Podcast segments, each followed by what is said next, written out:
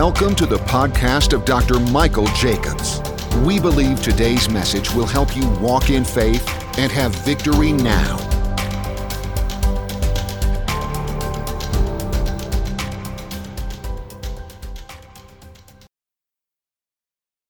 All right, I'm talking about this giving thing. And he says, let me read on the Amplified Bible. He gives, uh, wait a minute, and liberality, he who gives aid and superintends. He gives aid with zeal and singleness of mind. Now, I want to take a minute here and uh, read you something here. See, so this is this is what is this? We read it a minute ago. I went by and didn't quote it. I mean, I didn't. It's an office. It's an office. Some people hold that office. Say, "Well, I want that office." Yeah, but if you had it, let me ask you this question Are you doing everything God tells you to do right now with your 40,000, your 20,000, your 10,000, your 60,000?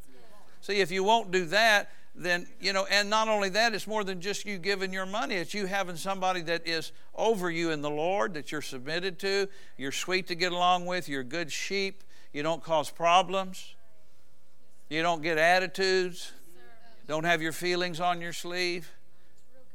See, and, and, and if you are one of these people, thank God, you don't need to promote yourself. God will see what you're doing. We're not tit for tat and comparing one another. The Bible says it's bad to compare ourselves among ourselves. All right. Now, I'm going to read out of Brother Dr. Dufresne's book here, uh, Things That Pertain to the Spirit, and page 89 through 91. And I'm going to get you a copy of, of some of this here. But the ministry of giving, he quotes Romans 12, 6 and 8, which I've just been walk, talking to you about. The ministry of giving is a spiritual thing. It affects the body of Christ and helps things get done in the earth. There are some people we can see walking in this office of ministry. The owner of Chick fil A, uh, Mr. S. Truett Cathy, has taught his Sunday school class for 50 years. He doesn't have his stores open on Sunday because he honors God. And he asks, How can I tell my Sunday school kids to come to church on Sunday and have my registers ringing? His store, his store sell more chicken in six days than Kentucky Fried Chicken sells in seven days. When he had only one restaurant, he proved himself faithful. See, we, we always see somebody on the other side of something and think, well, who do they think they are? Well, you weren't with them back then. and you weren't with me back then. You know what I mean? I'm just talking in general terms here. When I was a drug addict and just got saved and didn't know come from sic 'em, and all I just showed up at church and started loving God. All right. Uh, and the owner of Hobby Lobby, Mr. David Green, gave, gave, gave Oral Roberts recently $70 million. They said he was shaken under the power of God when he gave the check to Oral Roberts at a board meeting. He said he was honored to be in the presence of such a man of God and was tired of hearing folks talk bad about him. He said, I'll get all the bills caught up and be a supply. Praise God, Oral Roberts, at 90 years of age, got all his bills paid. The only man in history I know of that built a Christian university. you know, and things like that back in the day. And then he built City of Faith, and I guess people didn't fund it and support it right. But I went to that hospital one time, and I was in bad shape, and I went there, called ahead. Well, we, Pastor, we will, if you can get out here, we will take care of you for nothing. And I went there, and they did, you know, all the checkup on me and all the routine. Didn't charge me one dime. Gave me some prescription medicine. The pharmacist handed it to me, prayed over it in my hands. Never been in any facility like that. Probably never will again, unless somebody else has got the finances to fund something like that. And yeah, the vision. I mean, it's owned by a hospital, I think now, or it's healthcare deal, but they're not like Oral Roberts that I know of. You see, these men, the guy that owns Hobby Lobby, the guy, Chick fil A guy, these men were proven when they just had a little bit of money they wanted to fund their pastor's vision. Every church needs some of these men, but or women, or young people. But fear often hinders them. Fear didn't hinder these men. They're billionaires today because they were proven. People who work out who work day and night but are failing to put God first don't get it. Most of them are working day and night, but they're not getting their supply because they're not bringing their supply to the local church. That's my spiritual daddy talking here. They've turned to a natural supply. Warren Hubbs got an idea in a dream. I think isn't that the guy that invented the uh, the something for Jeeps or something four wheel drive? I'm trying to remember if that's the same guy in a dream. He's a man who gave 90% of his income to the church and lived very well on 10%. Don't imagine what that people in that town said about that pastor. Didn't say anything about, about the pastor asking for it. It said he gave 90% of his income. There's another man, too. I don't know if it, yeah, here it is. Here's the man maybe I'm thinking of. Another man named, named LeTourneau uh, Turnipol was given a dream from God about how to make earth scrapers, those big giant machineries. He lived off 10% of his money and gave 90% to the work of the Lord. He would be a trillionaire today. These guys were blessed because they put first things first and took care of the house of God. They were living in the Spirit. Living in the Spirit is, is where real prosperity is. Living rich is having a full supply of what God has for you. I am a money magnet because I put God first. If you don't put money, uh, if you don't put God first, the only thing added to you is sorrow and lack and he quotes Proverbs 10:22, "The blessing of the Lord makes rich, and he adds no sorrow with it." Now, see, you can say you're a money magnet, but you're going to have to do everything else that surrounds that. Not that you got to give God 90%, but you're going to have to put your giving first. And you, you make money and you, you begin to increase, and God blesses you to have more money to be a bigger supply. I hope you're getting as much out of this as I am. Let's go over to Ephesians now, chapter 4. We've established that giving can be an office of ministry somebody's called to. I wouldn't call it a fivefold office like the apostle and prophet, evangelist, pastor, and teacher, but nonetheless, it's an office. It's an office somebody stands in as a member of the body of Christ. Hallelujah. Anybody still here?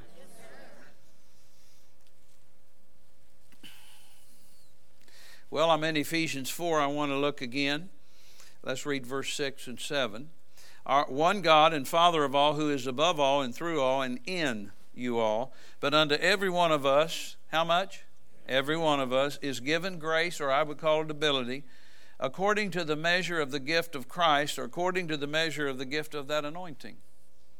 So it's our our giftings are diverse. We already read that in Romans 12. We have gifts that differ, talents that differ don't we? Yes, sir. and then we see that there's ability given to us according to what God has gifted us with through that anointing, and not all those are alike. Everybody should tithe. Everybody should be able to give an offering intelligently or so to their pastor and help him if need be. And we're not asking you to do anything. Many of you already do that, and I'm so thankful and grateful. I'm not out to get something from you, I'm, I'm talking to you. I want this to get broader and thicker and deeper in your concept. If you live like this the rest of your life, you'll turn out okay. But some people will be called because they've had grace given to them to be somebody that excels. And like I mentioned in the man that gave that 43 6. He came back and gave 12 5. He called me up on the phone at my home. Uh, several months later, it was Christmas. Said, Pastor, this is so and so. I said, Yes, sir. He said, I've got uh, $5,000 cash, and I trust you. And could you meet me down at church? Oh, he said, Do you have people that have needs at Christmas? I said, Of course I do. We always have needs of some of our folk. And so he said, If you could meet me down at the church uh, in 45 minutes, I'll give that to you because he trusted me. He gave me a roll of money. That actually was in a sleeve all laid out. And, I, and so I took it.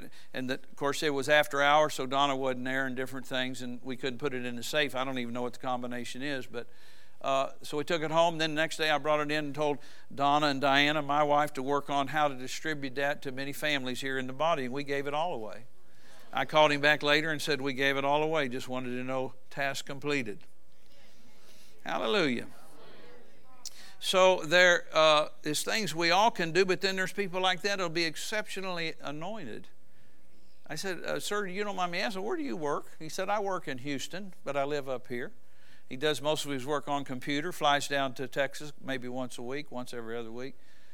And uh, he blessed us, and I prayed for him, one prayer in my office privately, not with him, for him wrote him a little note, said, Thank you. You helped us quite a bit, and we appreciate it. And I believe God multiply your seed sown. The day he got my note, he also got a check for $120,000 as a bonus.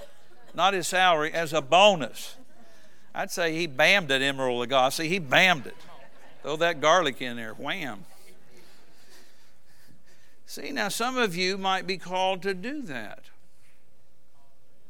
But if you didn't even know it existed, you'd never walk in. And if you won't be faithful with what you have now, you're 10, you're 20, you're 30, you're 40,000, whatever it is you have, or 100, or whatever, maybe more. Some have more.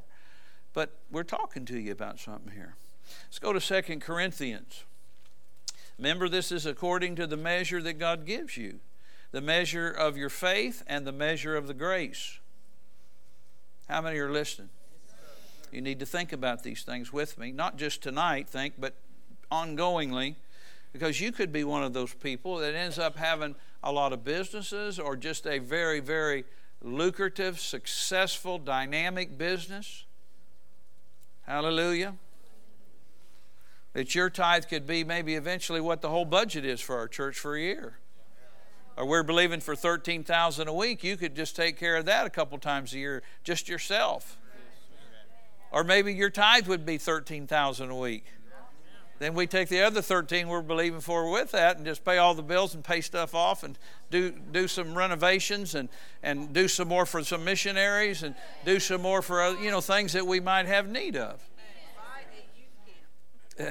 yeah, might buy a youth camp. I don't. Second Corinthians chapter 8, let's look at verse 7 here. I think I got the right reference. That looks right, but uh, yeah, eight and seven. Now we we don't have time to read the whole passage. I've got two sections I need to get on. I'm still on this about office of giving. A person who does that, they don't want to be noticed. I noticed that about this man. He didn't want a lot of flair and flamboyance. He wasn't like look at me what I'm doing type of person. I could tell being around him, he likes to be in the background. So, but he also has the ability to do that. I don't think he was coming here to make you feel inferior. He didn't make me feel that way. I don't care what kind of car you drive up in, you still put your pants on just like me every morning. Yeah, you're just a person. Hopefully a believer, and hopefully a good believer, but he was obedient in that. I know that. That's what I was believing God to help us. Hallelujah. Uh, chapter 8, verse 7. So he's talking about giving down through here. You can read the whole passage later, the whole chapter 8, but I want to go start verse 7.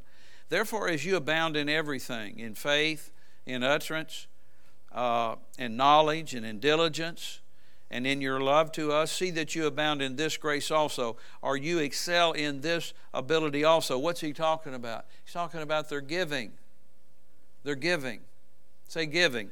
You go back and read the first six verses, you see it's what he's talking about. Verse 8 I speak not by commandment, but on occasion of the forwardness of others, and to prove the sincerity of your love.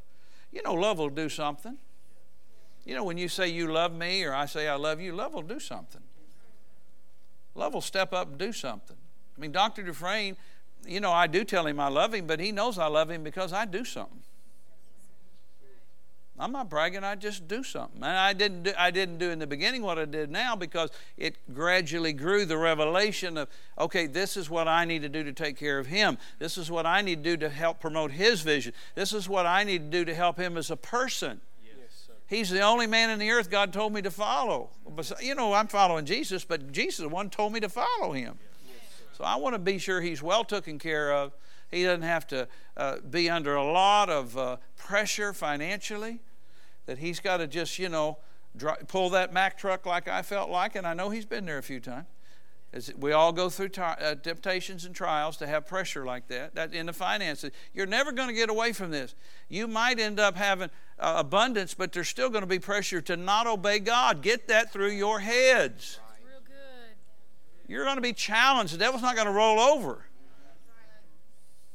I mean, you know, if I wanted to have a nightclub here, they'd let me put up all funky looking lights and do stuff like the boat does down there or something, but because we're a church, they want to fight stuff like that sometimes.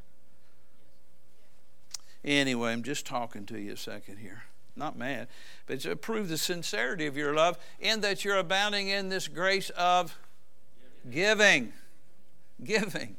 And it doesn't always come in monetary things. I know uh, Patsy and Marcia and Chad and some others uh, uh, who are on the uh, ground squad, I'll call it, committee or whatever. We don't really have a committee exactly, but they'll come and plant shrubs and plant flowers and make sure they get watered and fertilized and make sure they get planted correctly and pull up the dead ones if that becomes an issue and mow the ground. See, all of that is giving too, giving your time.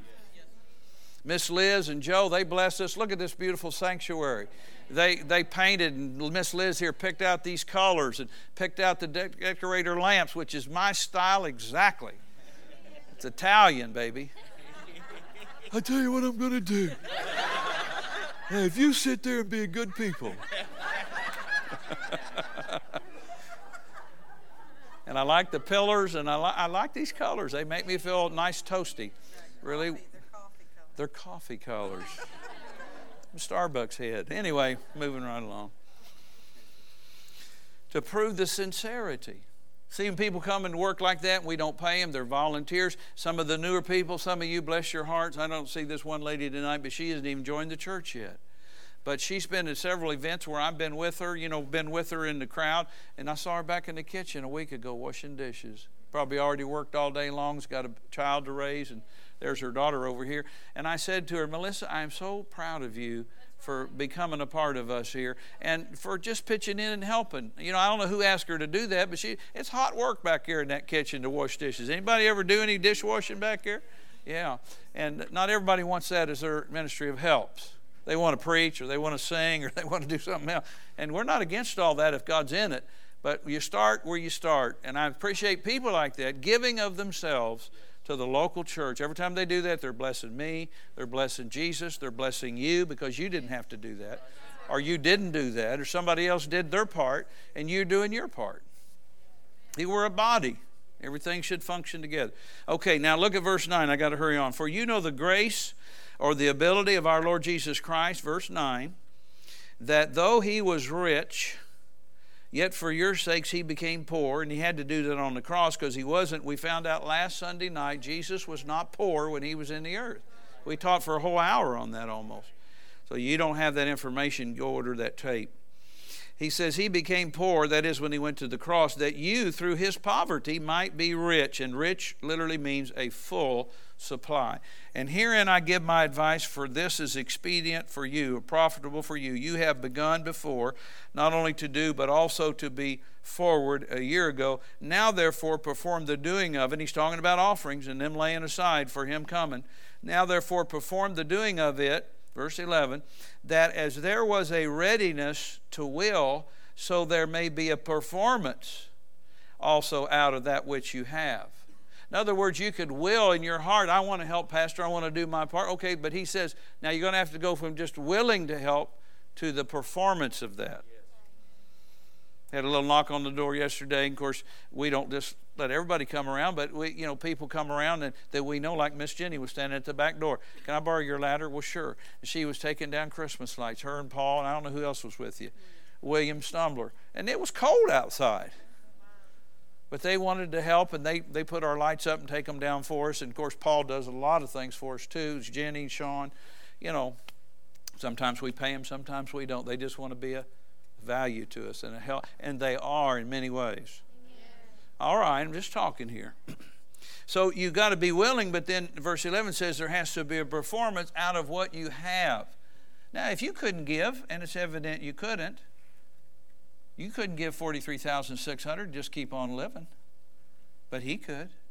And within a day or two, God blessed him with the $120,000 bonus. I'd say he realized he did something right. And didn't just come because of me, but it came because he's probably a good worker and had a good evaluation. He's in an executive level style of living. And I don't know what all he does, but if that's your bonus, you're making some pretty good beans and weens, I call it. That's your bonus. I mean, some of you thrilled to get a $500 bonus, and you should be, but here's these guys getting a $120,000 bonus for one year. Hello. He maybe gets more than one bonus a year. I don't know. I don't know everything about it. But now let's read on. Now, pay, this is real critical you get this because I want to move ahead here. For it, if it, verse 12, for if there be first a willing mind, it is accepted according to that a man hath and not according to that he hath not. You know, if you don't have anything, like Pastor was saying, just as a reference point, if you don't have anything worthy to be sold that could be turned into any amount of cash that's legitimate, then maybe you should not do that and just put in a cash offering or a check or just forget it if you, unless God moves on you to do something. Hallelujah. Hallelujah. But, you know, we're, we're looking at something here.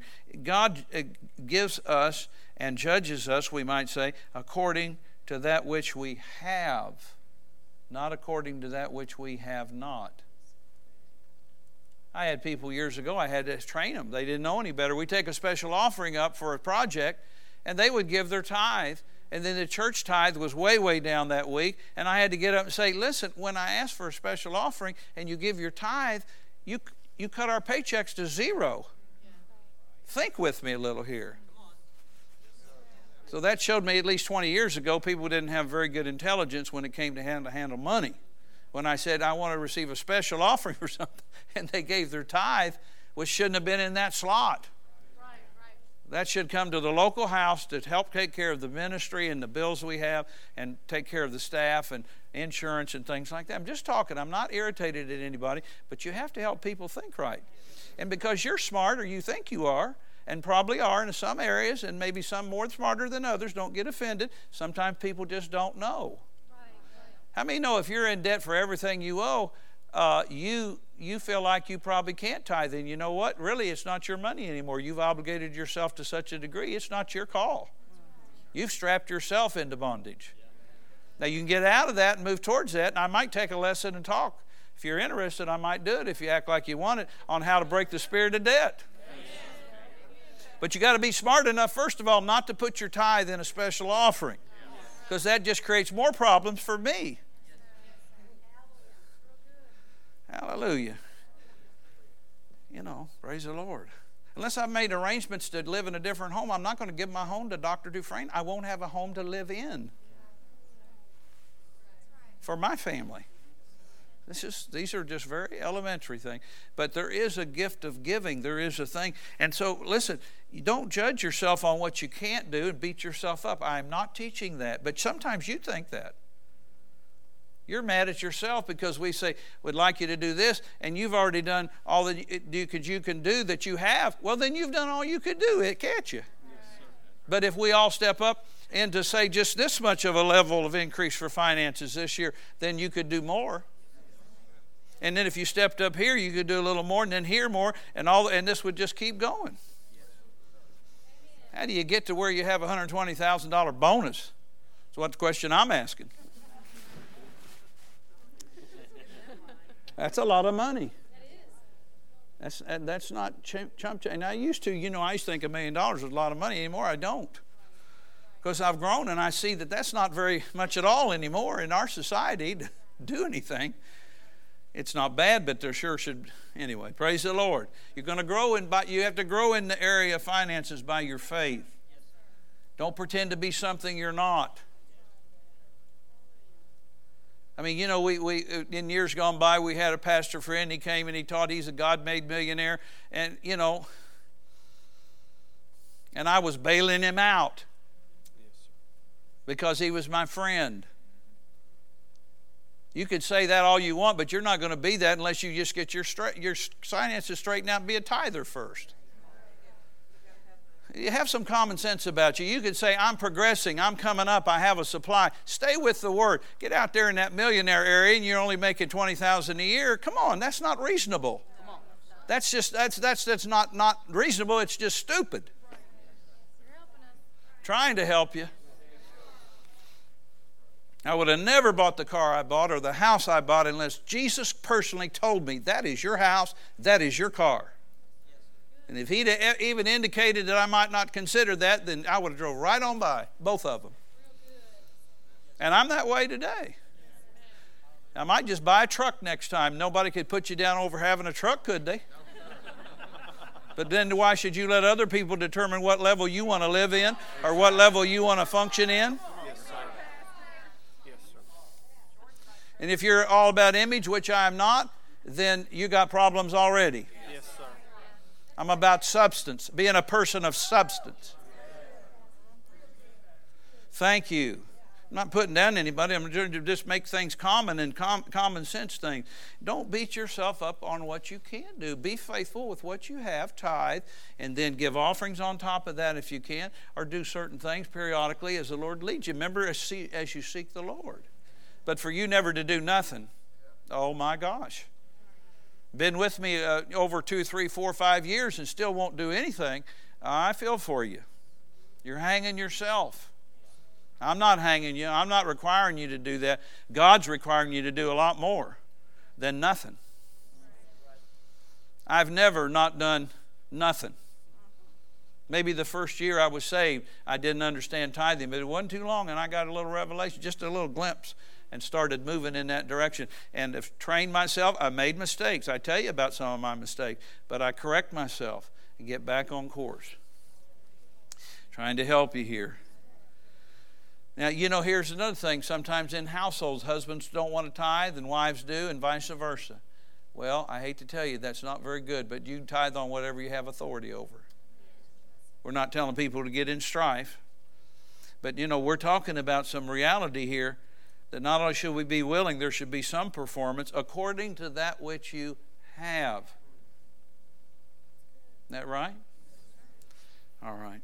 Verse 13, For I mean not that other men be eased and you burdened, but by an equality that now, notice it, equality, not same amount, but by equality of commitment, for now at this time your abundance may be a supply for their want, and that their abundance may also be a supply for your want. That there may be that there may be equality. Not same amount of money, but equality. Somebody has an abundance to meet some other need, and that person has an abundance to meet your need. Now, let's, I mean, you know, and so everybody should do their part. Or we could look at it like this I'm believing you to be a supply to this house and to me as your pastor, not because I need your money, but because that's right. Paul said, if you preach the gospel, you should live with the gospel. But here's my point I'm a supply to you because you're never going to go anywhere very far financially without the word being revealed to you of how to do it God's way. And that's what I'm trying to get over to you. Hallelujah. It takes faith to live this way. You be a supply for somebody else, I'll be a supply for other people. We, together we can get all those needs met, that there may be equality. There may be equality. I wouldn't be, put it past God. The lady cleaning, doing the dishes back here the other day is not even a member yet. Did as much in God's eyes as the guy that put the check in the door for forty-three six. You bet me. I, I tell you, I think that's probably the way God thinks more than you'd imagine. And I think she'll probably do her part. I don't know. I mean, I'm not. I'm not pressuring anybody to do their part. But over a period of time, we all should want to do what's right. Yes, period. About anything. That's right. That's right. You know, anything talking about givers here. And let me read 15 and 16. Uh, 15. As it is written, He that had gathered much had nothing over, he that gathered little had no lack. So that's equality. In other words, it's not, okay, somebody over here is going to give 500, somebody over here is going to give five. Equality is they both did what God told them to do, then they're even. We're not in a race with each other, but I'm just comparing it to show you it's not always the amount, it's the percentage and what you have to give for, what you have the wherewithal to give. Hallelujah. Praise the Lord. I mean, it's just the way that I, I roll. I, when people do a good job, I, I, I, commend them, and when I'm out shopping and doing stuff, I will, you know, uh, you know, try to be a blessing. Let's go to Mark a minute, real quick here, and then I'm going to move on. Mark 12. My goodness, this is taking longer than I thought, but I like it. Mark 12, 41 through 44. Thinking about the guy that always is my service manager where I have my car worked on. Every once in a while, I'll hand him a 20, give him a Pentecostal handshake. I don't think he's Pentecostal, but uh, I gave him one anyway just because I like him. He, he goes to work for me. He's a good man. George's got a deal for me? He's got a truck. You, a truck for the Beamer? Maybe a little cash too. Well, hopefully, a little. Hallelujah. I didn't say I was going to get rid of my car. I just said I might buy a truck on top of it instead of the other car I might buy later. I'm thinking about anyway. Praise the Lord. Hallelujah. See, now, if that offends you, you got the wrong attitude. What do you need another car for, Pastor? It's none of your concern. If you had 10 cars, 20 cars, 50, have them. Have all you want if you can afford it. Just don't put God on the tail end of your big list. God's going to come first to me, whatever I have. Period. I say things like that. Sometimes people get, well, you, by God, you got a nice car now. Well, what is that to you? Rejoice with me, I got a nice car. and it's paid for. And her car's paid for. Hallelujah. Hallelujah. Now, I don't think anybody's done what this passage says. Mark 12, I know I haven't yet, 41 through 44. And Jesus sat over against the treasury and beheld how the people cast money into the treasury. Notice it was how they did it, their attitude, their posture, their attitude towards giving at the temple. He sat back and looked and said, Let's watch him do this a minute, boys. I'm going to show you something. How the people, people cast money into the treasury, and many that were rich cast in much. Well, that would be reasonable, wouldn't it? If you have much, you could give much. And there came a certain poor widow. It's a lady, no husband. Doesn't say how old she is, but she's poor. And she uh, was a widow. And this is not a parable, this was a certain lady, a real lady, a real person that walked by Jesus that day, given to the Lord's work. And she threw in two mites, we might say a couple nickels, which make a farthing. And he called unto him his disciples and said to them, Verily I say unto you that this poor widow hath cast more in than all they which have cast into the treasury. I mean, that thing could have been a big barrel or a big bucket or a big sack. I don't know for sure historically, but something. And they'd been piling money in there, and she put her two little nickels, and she, he said she gave more than the whole lot of them together. That's a pretty big compliment coming from the head of the church and says, For all they did cast in out of their abundance. But she of her want did cast in all that she had, even all her living. Are you listening to me?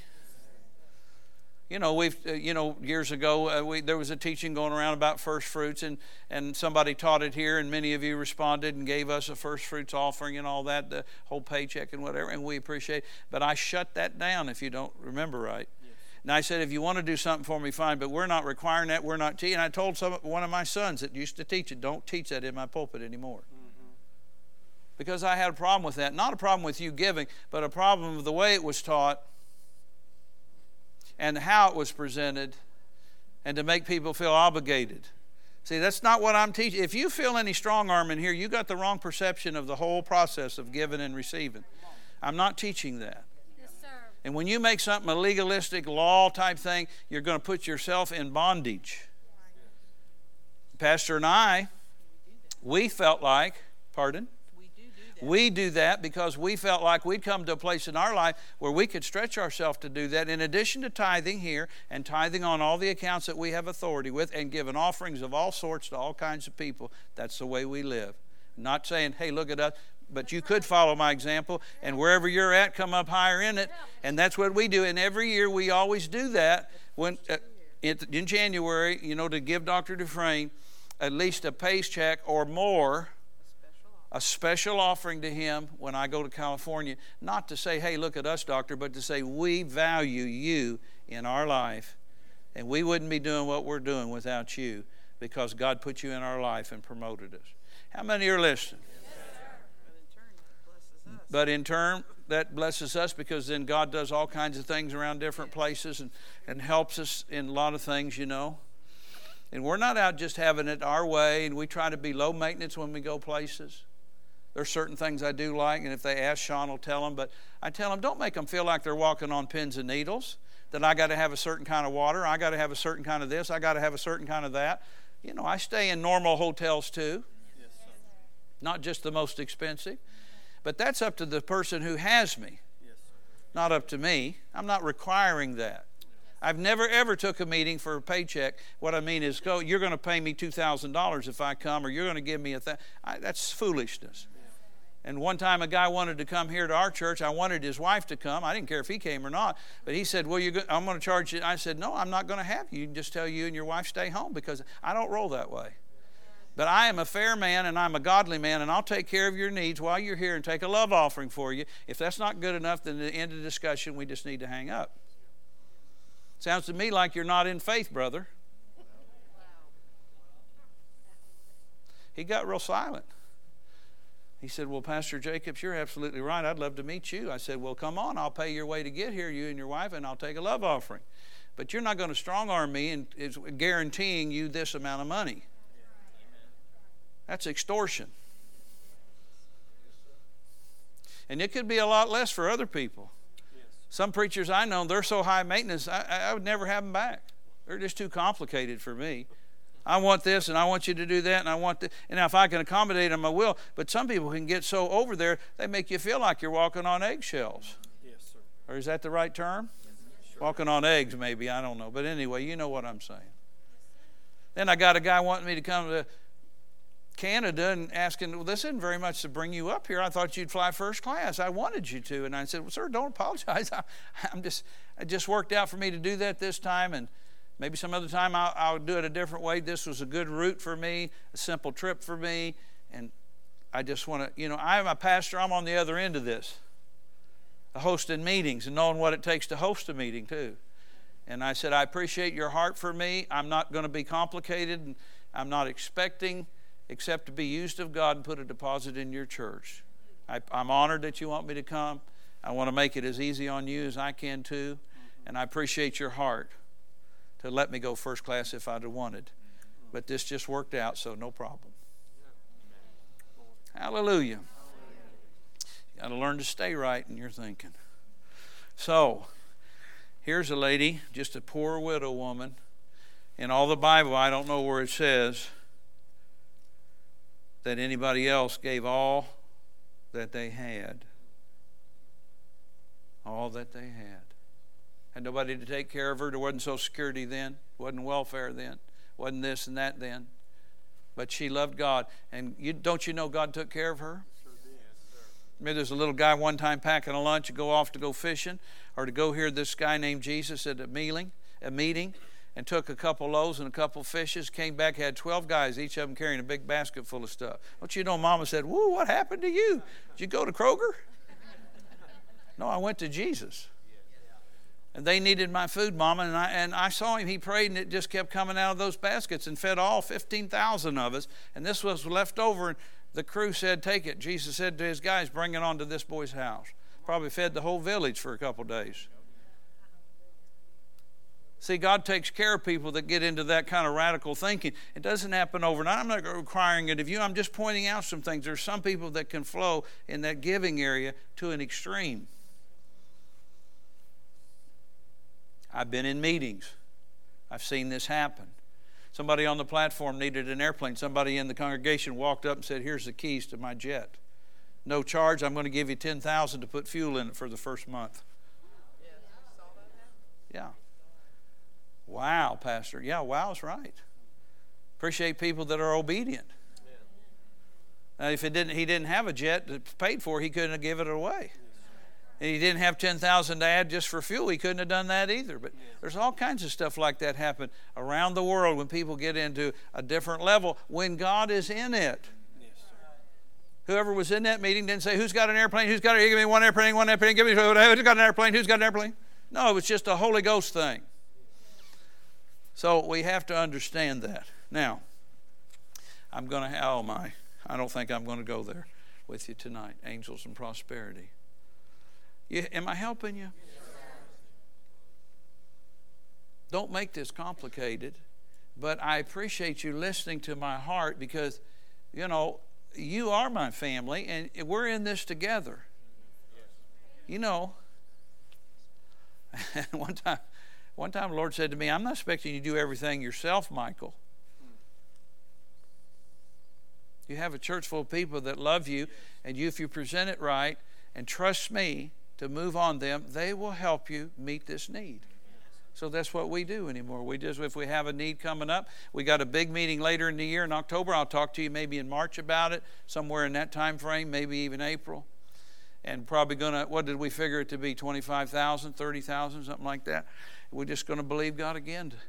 Now, we put it in the budget, but we already boosted the budget up so we could give the staff a raise and have a couple dollars left. I mean, we didn't do a lot, but we boosted it up another thousand a week. And we're not asking, we're not asking you to do but what God tells you to do. Yes. Number one is what? Tithing. 10%. That should be your number one priority. After that, offering. You could either give, you know, uh, you know, to help me with this special offering now, or you could give to help with the house payment here, or some other things, whatever. That's a your your discretion. It's not about oh, he's trying to get all my money. Now let me ask you again: if this planet runs on seed time and harvest, sowing and reaping, giving and receiving, then wouldn't it stand to reason your emphasis in your heart and in your mind to listen to God on the giving, the seeding, and the sowing part? We already know tithing's 10%. That's a given. There's no variable. You, you can't tithe on 8%. You can't tithe on 13%. You could have give 13 and tithed on 10 and gave 3% to something else, but there's no such thing as a 13% tithe. The tithe is always first. That's where you start. That's not the uh, tithing's down here. Some people think tithing is up here at the full culmination of everything. I dare say I wouldn't have what I have, do what I'm doing, drive what I'm driving, or anything else about me if I'd have stayed down here just a tither. Well, I did it. I made it. Here I am. I've arrived. I've arrived. I'm a tither. Well, look at me. See, Pastor and I, we've endeavored the best we know how to live. And my children, you could ask them privately if you want, we've lived that before them for 40 years. Of course, my children aren't 40 years old. My daughter's 32, and he's 24. I did pretty good for being the dad, trying to remember 24. And, and my wife said, and you had the most wonderful mother, didn't you? See, what I'm saying is that God, uh, we'd say this in a nutshell, I'm just going to let you go in a minute. God has a plan for your prosperity and it has nothing to do with this world. It has to do with you.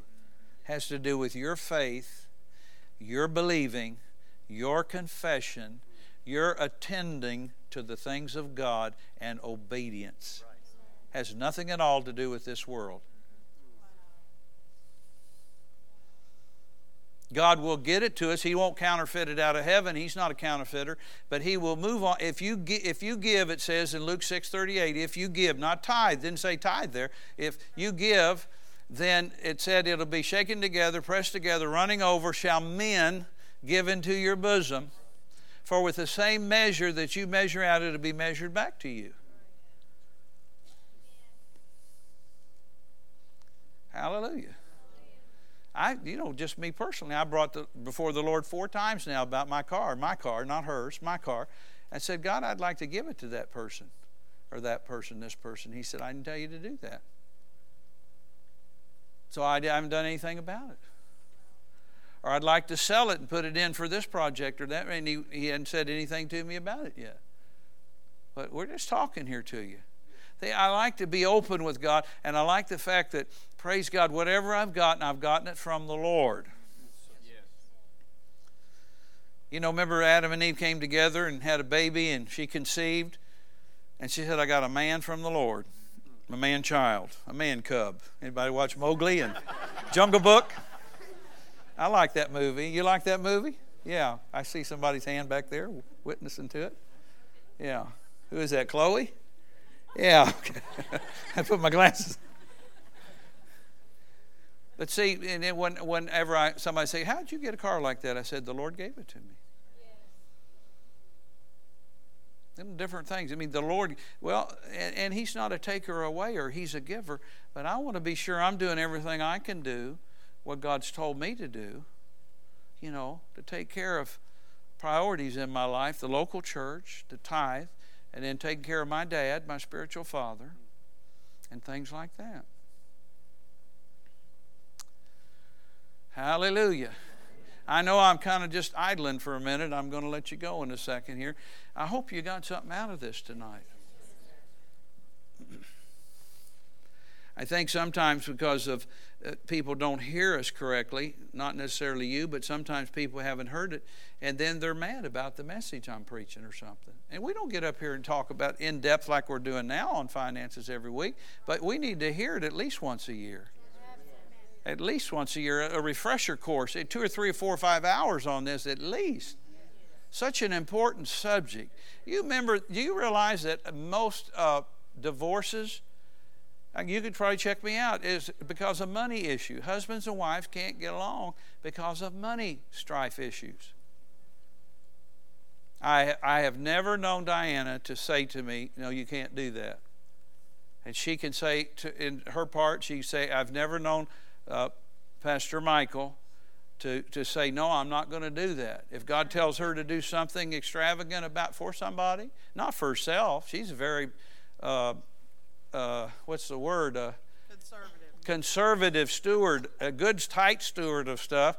But yet, when God speaks to her, she's as liberal and general, generous as anybody I've ever met on the planet. Amen. you still thinking about the BMW or what? What are you? That's my deal. Oh, I'm teasing you. No, I'm talking to you. You want to get ahead in life, God has a plan for you. And brother Jerry, he's going to he's going I asked him on purpose to come eventually, I think it's next Sunday night to deal with some practical issues of how to have a budget. When I bring young couples in to talk to them about marital, uh, premarital counseling, we call it, then I talk to them about their money, their sex life, I talk to them about how to be a husband, how to be a wife, how to get along, and I say everything seems sweet now. I so notice you're holding hands, but there's a lot more to it than holding hands, kissy face, and huggy bear. Mark me, mark my words. At least you think I don't know what I'm talking about. One day the washing machine will go out, and you're going to have to figure out whether I get the new shotgun or I get the washing machine. Or whether he gets the boat or she gets a new sofa, new living room suit. And men that are smart always defer in those areas.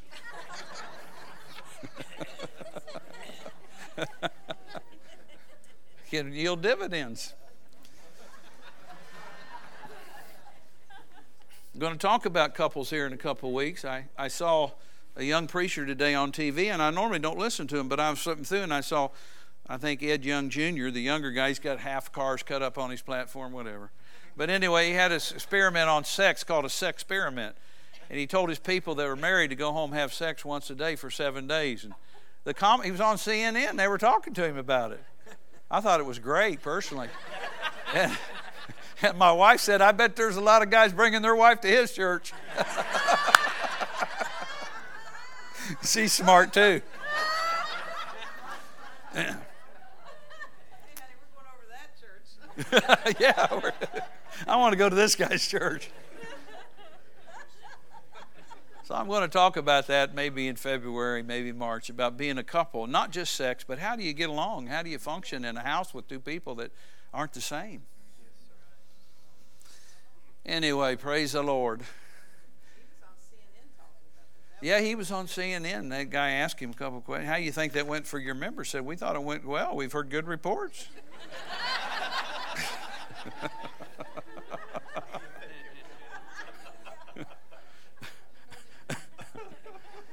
oh, you guys, you're kind of lightening up, but you don't know if you ought to laugh too loud. And